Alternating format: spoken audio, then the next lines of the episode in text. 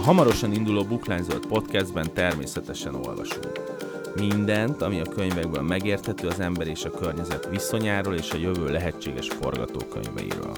Ha jövőt alakítani is akarod, akkor olvasni és beszélgetni kell, ahogy a házigazda Litkai Gergely is teszi. A Bookline Zöld Podcast házigazdája mesél az ökolábnyomáról, a környezetvédelemről és arról, hogy a jövő érdekében hogyan alakította át életmódját. Valuska László vagyok, ez a Könyves Magazin Podcast csatornája. Köszöntök mindenkit a Könyves Magazin podcastjében. Rendhagyó módon a Duma Színház stúdiójából jelentkezünk be, mert eh, Litkai Gergelyel fogok beszélgetni. Szia Gergő! Szervusz, és köszöntöm a hallgatókat. Szerintem ők semmit nem érzékelnek abból, hogy itt vagyunk a Duma Színház stúdiójában, hiszen ez egy podcast. Igen, de nagyon jó, hogy érezzék, hogy ez egy másik tér, másik technikai háttér. Szerintem ezt ők már, már az első pár mondat alapján levették. Azért beszélgetünk ma, mert elindul a könyves magazinon egy zöld rovat a Bookline támogatásával, amiben azt a merényletet találtuk ki, hogy csinálunk egy podcast sorozatot, aminek te leszel a házigazdája, és különböző könyvekről, különböző vendégekkel fogsz majd beszélgetni, és onnan indítanánk ezt a sorozatot, hogy bemutassunk egy kicsit téged, nem azért, mert nem lehet ismerni, hanem azért, mert a fenntarthatóságról, zöld témáról, környezetvédelemről, különböző ehhez kapcsolódó ügyekről lesz szó ebben a sorozatban, de tök jó lenne azt látnunk, hogy Litkai Gergő mikor uta, utálta meg a térkövet, miért, miért gondolja azt, hogy a fertőtónál jó az, a, hogyha halott állatokat állítanak ki. Tehát, hogy innen szeretném elkezdeni a beszélgetést, hogy hogyan is kapcsolódsz te a zöld tematikához? Megvan az első élményed, amikor erdőben jársz?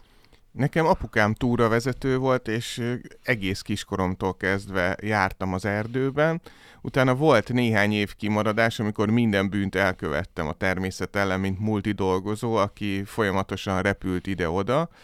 És utána, amikor felhagytam multis tevékenységemmel, és inkább így 40-es éveim felé elkezdtem azon gondolkodni, hogy vajon túl fogom-e élni ezt a kerek évfordulót, akkor elkezdtem újra túrázni. És akkor szerintem az ember napi kapcsolatban, vagy legalábbis heti kapcsolatban van a természettel, elkezd gondolkodni dolgokon, hogy hát ez így nem természetes, ahogy mi élünk, nem biztos, hogy ez egy fenntartató ökoszisztéma, amiben mi élünk, egy erdő azért nem úgy, működik, mint egy város, és ezek eléggé organikusan indultak el, ezek a dolgok, hogy mit lehet ezért tenni, mik azok a dolgok, amin változtasson az ember ahhoz, hogy egy kicsit visszatérjen ahhoz az életmódhoz, ami természetes lenne neki, és ami mondjuk elviselhető lenne ennek az ökoszisztémának. Az előbb azt mondtad, hogy multis időszakodban sokat repkedtél, így nagyon röviden bemutatnád, hogy multisként hogyan tetted tönkre a környező világunkat? Igen, én a Viacomnak dolgoztam, ugye a Comedy Centrálnál, és akkor még, hát ez 2008-ban kezdtem el ott dolgozni, akkor még nem voltak ilyen nagy fenntartások a repüléssel szemben, bár válság volt, ugye ilyen utazási korlátozások miatt azért kevesebbet utaztunk, de ahogy javult a helyzet, mindenhova oda kellett repülni és megbeszélni. És ugye két nagyon káros van, a rövid távú repülőutak, illetve a tengeren túli repülőutak. Ez mind, mind a kettő nagyon-nagyon rossz. Tehát a rövid meg a hosszú. A rövid meg a hosszú, hát a középtávra még úgy, ahogy elmegy, de ott is, hogyha átszállással utazunk, az is nagyon rosszat tesz a környezetnek, meg indokolatlanul növeli meg a kibocsátásunkat, és azért most rájöttünk, hogy a Covid alatt, hogy azért videokonferenciával az esetek 89%-ában is le tudjuk bonyolítani ezeket a dolgokat, és, és ekkor volt ez, amiért azóta is mondhatni vezekelhetek, mert hát ezt, amit egy, egy mondhatni gazdagabb országban élő ember, mert mint mi magyarok azért elég gazdag országnak számítunk, ha gyakran nem is így érezzük a mindennapjaink alapján, nagyon aránytalanul, vagy aránytalanul sokkal járulunk hozzá a CO2 kibocsátáshoz. Tehát aki mondjuk Afganisztánban él, mindig Afganisztánra szoktam például, mert tényleg nagyon-nagyon alacsony az egyfőre eső kibocsátás, vagy akár Indiában, tehát ők nem repkednek, nem csinálnak semmit. E, nagyon jelentős az energiaszegénység, tehát ha akarnának, se tudnának annyi e, széndiokszidot kibocsátani, és ráadásul ugye milyen igazságtalan a világ, most is látjuk ezt a hőhullámot, ami elindult már Pakisztánban és Indiában, vagy ami Afganisztánban e, is e, egyre gyakoribb, hogy azért nagyon azokat sújtja ez, ez a klímaváltozás, akik történelmileg is, és még most is jóval kevésbé járulnak hozzá a, ha jól értettem az előbb, akkor a koroddal összefüggött az, hogy uh, hogyan néztél szembe azzal, hogy milyen uh, életet élsz, mekkora az ökolábnyomod.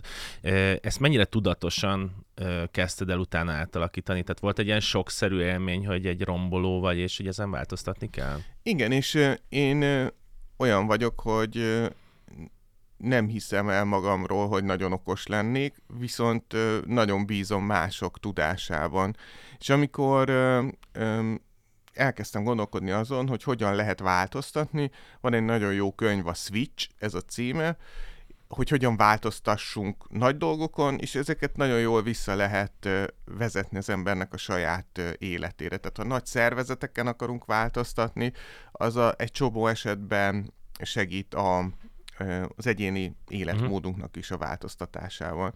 És akkor ott, amik voltak jó tanácsok, az alapján próbáltam, tehát nem így fenekestül felforgatni az életemet, hanem így elképzeltem, hogy milyen lesz az életem. Tehát, hogy az ember képzelje el azt az utat, amit végig akar járni, képzelje el, hogy milyen lesz a vége, mint egy színes képeslapon, és utána olyan célokat tűzzünk ki, amik egyszerre nem járnak túl sok lemondásra, mert ez egy alapvető pszichológiai összefüggés, hogy az embernek van egy lemondás mennyisége. Ezt szokták, nagyon vicces kísérletek vannak erre, tehát valaki, aki szeret sokat inni, lemond az alkoholról, hogy holnaptól egy kortyot se, és akkor utána elkezd cukrot enni, mhm. vagy másként rombolja a testét, mert az idegrendszerünk arra van felkészülve, hogy valamiről lemondjunk egy időszakban. És ezért nagyon fontos a folyamatosság, az, hogy ne egyszerre akarjunk mindent megváltoztatni, meg próbáljuk megtalálni azokat a prioritásokat, amivel a legtöbbet tudunk változtatni. És ezért tényleg a legkisebb lemondással a hétköznapok szintjén, meg a legegyszerűbb, hogy az ember nem repül. Azzal tényleg brutális ö, ö, kibocsátást tudunk elérni, és akkor utána lehet fokozatosan válogatni, hogy kinek mi a könnyebb, ki mit engedhet meg. Ez is gyakran szokott kifogás lenni, hogy hát ez a gazdagoknak a luxusa, hogy környezettudatosan éljenek, holott ez abszolút nem igaz, mert mondok egy példát, ugye Magyarországon mindenki, hogy akkor az autóval járás, meg nagyon sokan járnak Magyarországon tömegközlekedéssel, és jóval többen járnak azért tömegközlekedéssel, mert nem tehetik meg, hogy autóval járjanak, mint azok, akik hát feláldozták az élet módjukat, hogy mindenhova autóval menjen a, a környezettudatosság miatt.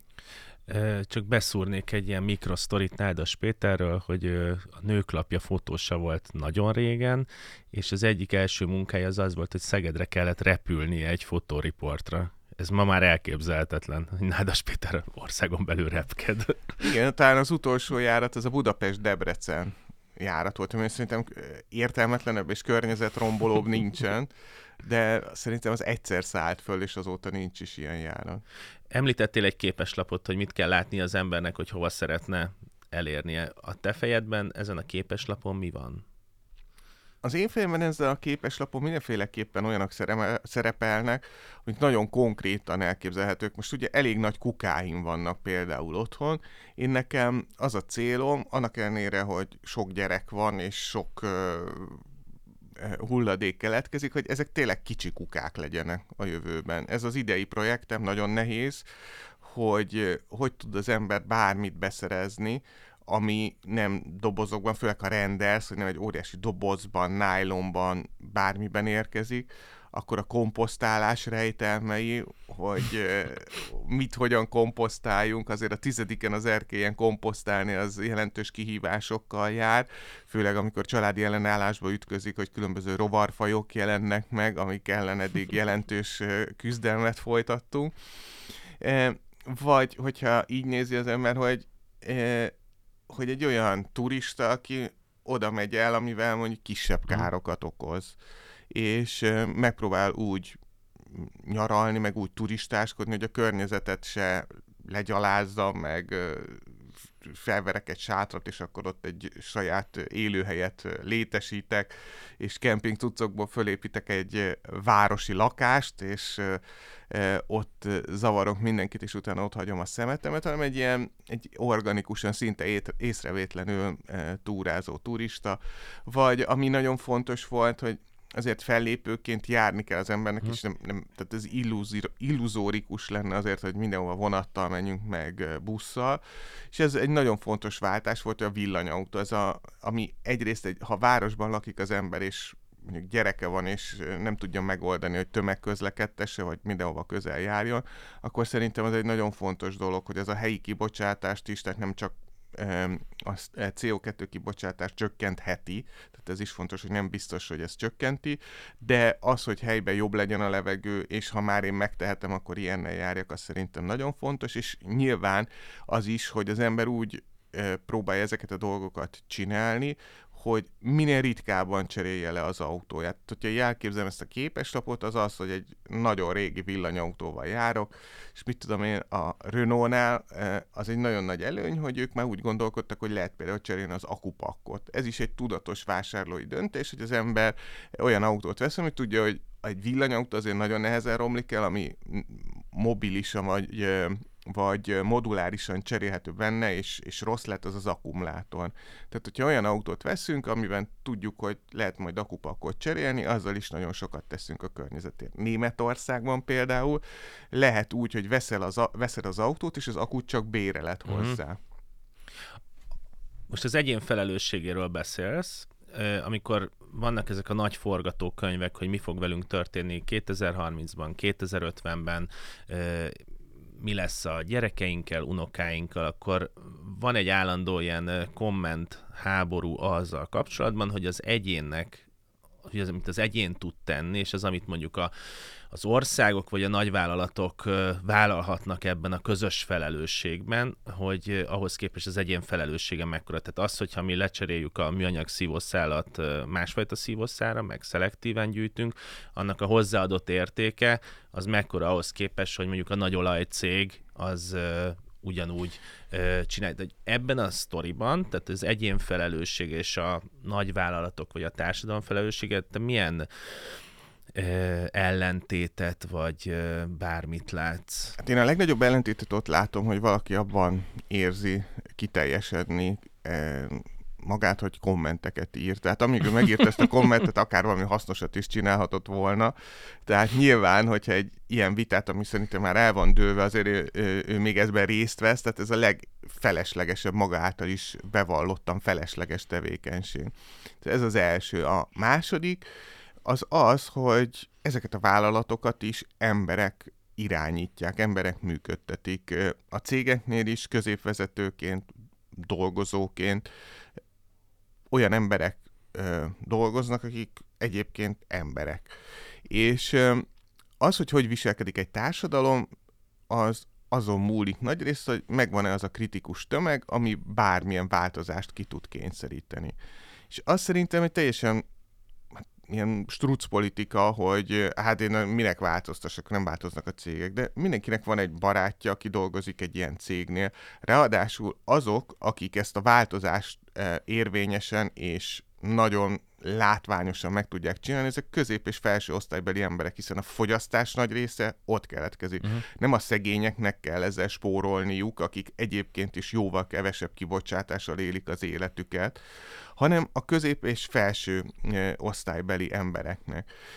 Őnekik már a társadalmi beágyazottságuk is olyan, hogy azzal, hogyha valaki találkozik egy vendégségben, azzal nem feltétlenül, nem, én nem ez a szívószálas vonalat képvisem, de ha már szóba kerül az, hogy, hogy én nekem villanyautón van, vagy én tömegközlekedve járok dolgozni, vagy ne adj Isten gyaloglok, vagy úgy szervezem az életemet, hogy 15 percre legyen minden, az ezeken a társadalmi hálózatokon keresztül sokkal előbb eljut valakihez.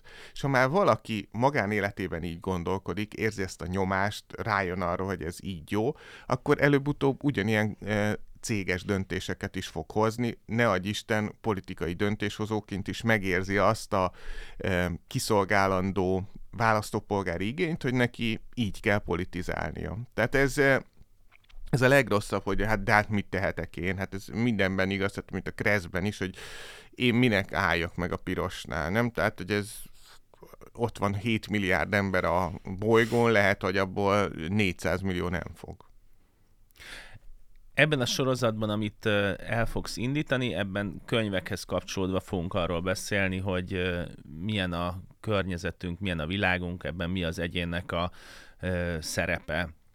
Téged mennyire határoz meg az, hogy miket olvasol ezekkel a témákkal kapcsolatban? Említetted előbb a Switch című könyvet, hogy hogyan tud a könyv beépülni abba a rendszerbe, hogy ez segítsen a változásban, az egyén változásában? Én nagyon sokféle könyvet olvasok, és nagyon sokféle álláspont is van, és nagyon sokféle megoldási javaslat. És talán az első, amit nagyon fontos megértenünk, hogy miért nem vagyunk hajlandók változtatni. És George Marshallnak van egy nagyon jó könyve erről, nem, szerintem nem jelent meg magyarul. Az a címe, hogy Don't even talk about this. Ami arról szól, hogy az embereknek nagyon sok pszichológiai és szociál pszichológiai oka van arra, hogy egy ilyen fajta jövőképpel, vagy egy ilyen fajta változással ne tudjanak szembenézni első részben, második részben pedig ne tudjanak változtatni a saját életmódjukon. Az első, ugye, ami egy nagyon érdekes, és nem fogok itt ez több 10 vagy 12 pontot sorol fel, amik fontosak ebből a szempontból.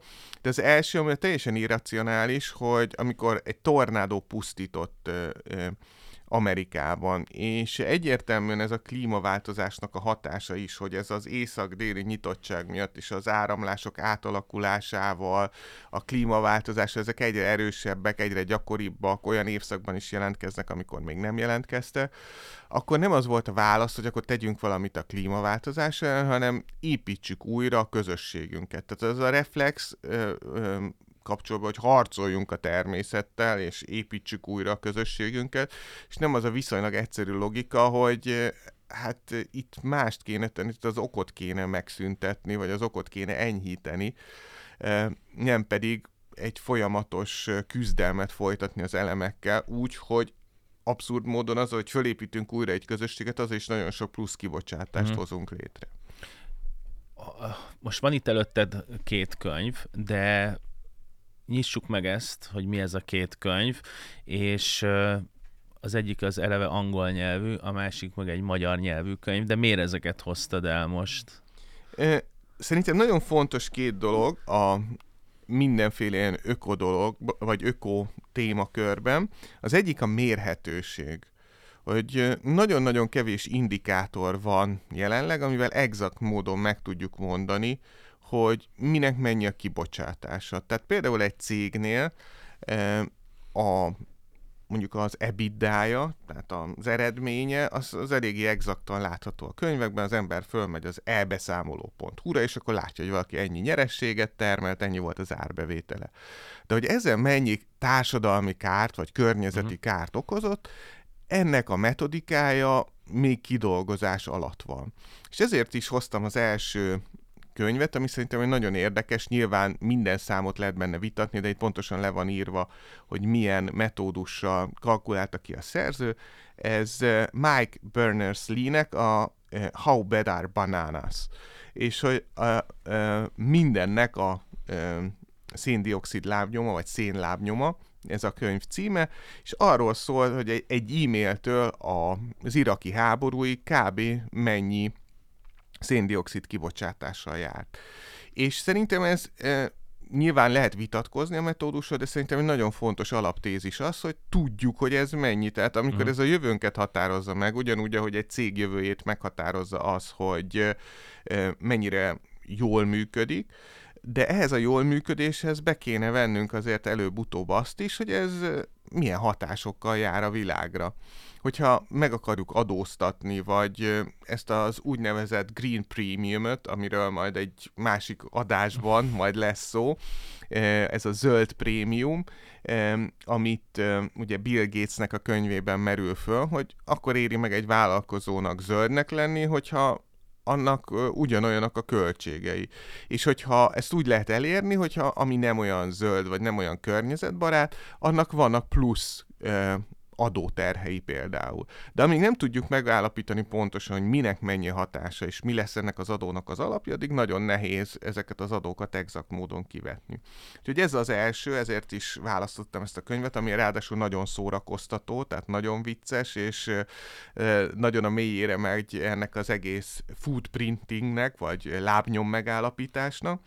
A másik pedig, ami egy szemléletbeli dolog, amiért javaslom ezt a könyvet, és amiért mi, mint Duma Színház ezt támogattuk is, ez Paul Hawkennek a Visszafordítható című könyv, amiről szerintem már beszéltem sokat, de ez pont arról szól, nagyon egyszerű, mégis nagyon-nagyon sok munkával összerakott könyv, ami száz módszert sorol fel arra, hogyan lehet visszafordítani a klímaváltozást. Tehát ez azt is jelenti, hogy nem csak az a cél, hogy zéró kibocsátásunk uh-huh. legyen, hanem a légkörbe jutott széndiokszidot hogy tudjuk úgy csökkenteni, hogy előbb-utóbb visszaálljon egy olyan állapot, amiben a Földnek a olyan regenerációs folyamatai azért el tudnak indulni, ami lehetővé teszi számunkra is azt, hogy tovább éljünk ezen a bolygón nagyobb kompromisszumok nélkül.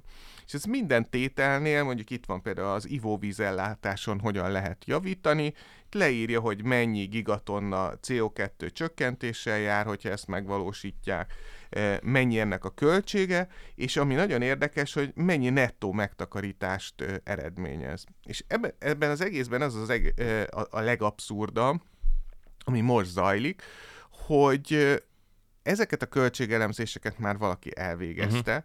Tudjuk, hogy ezek közül ebből a száz módszerből nagyon sok ö, hosszú távon nyereséges. Tehát nem csak azt jelenti, hogy úgy fenntartható, hogy nem pusztítjuk a környezetünket, hanem gazdaságilag is megéri.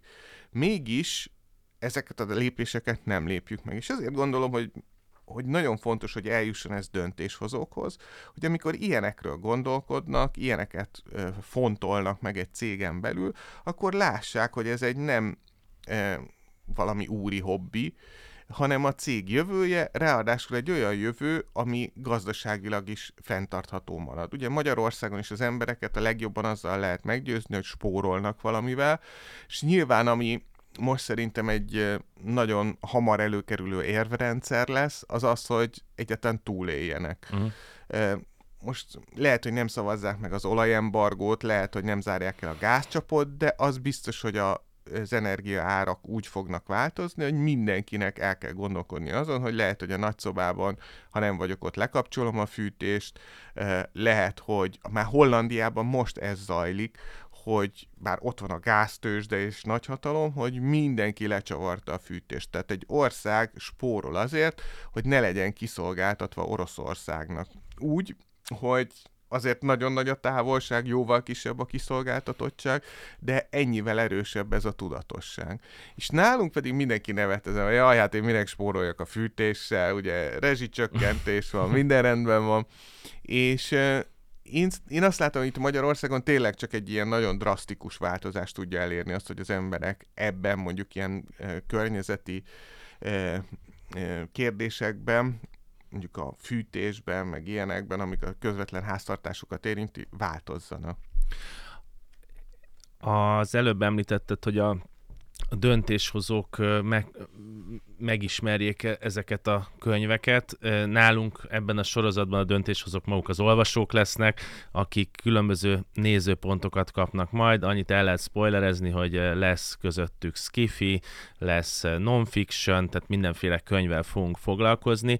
Nekem egy kérdésem van így zárásul, mielőtt majd a sorozat elindul, hogy őszintén tudod hinni azt, hogy az, amiben vagyunk, abban a történetben, ez megváltoztatható?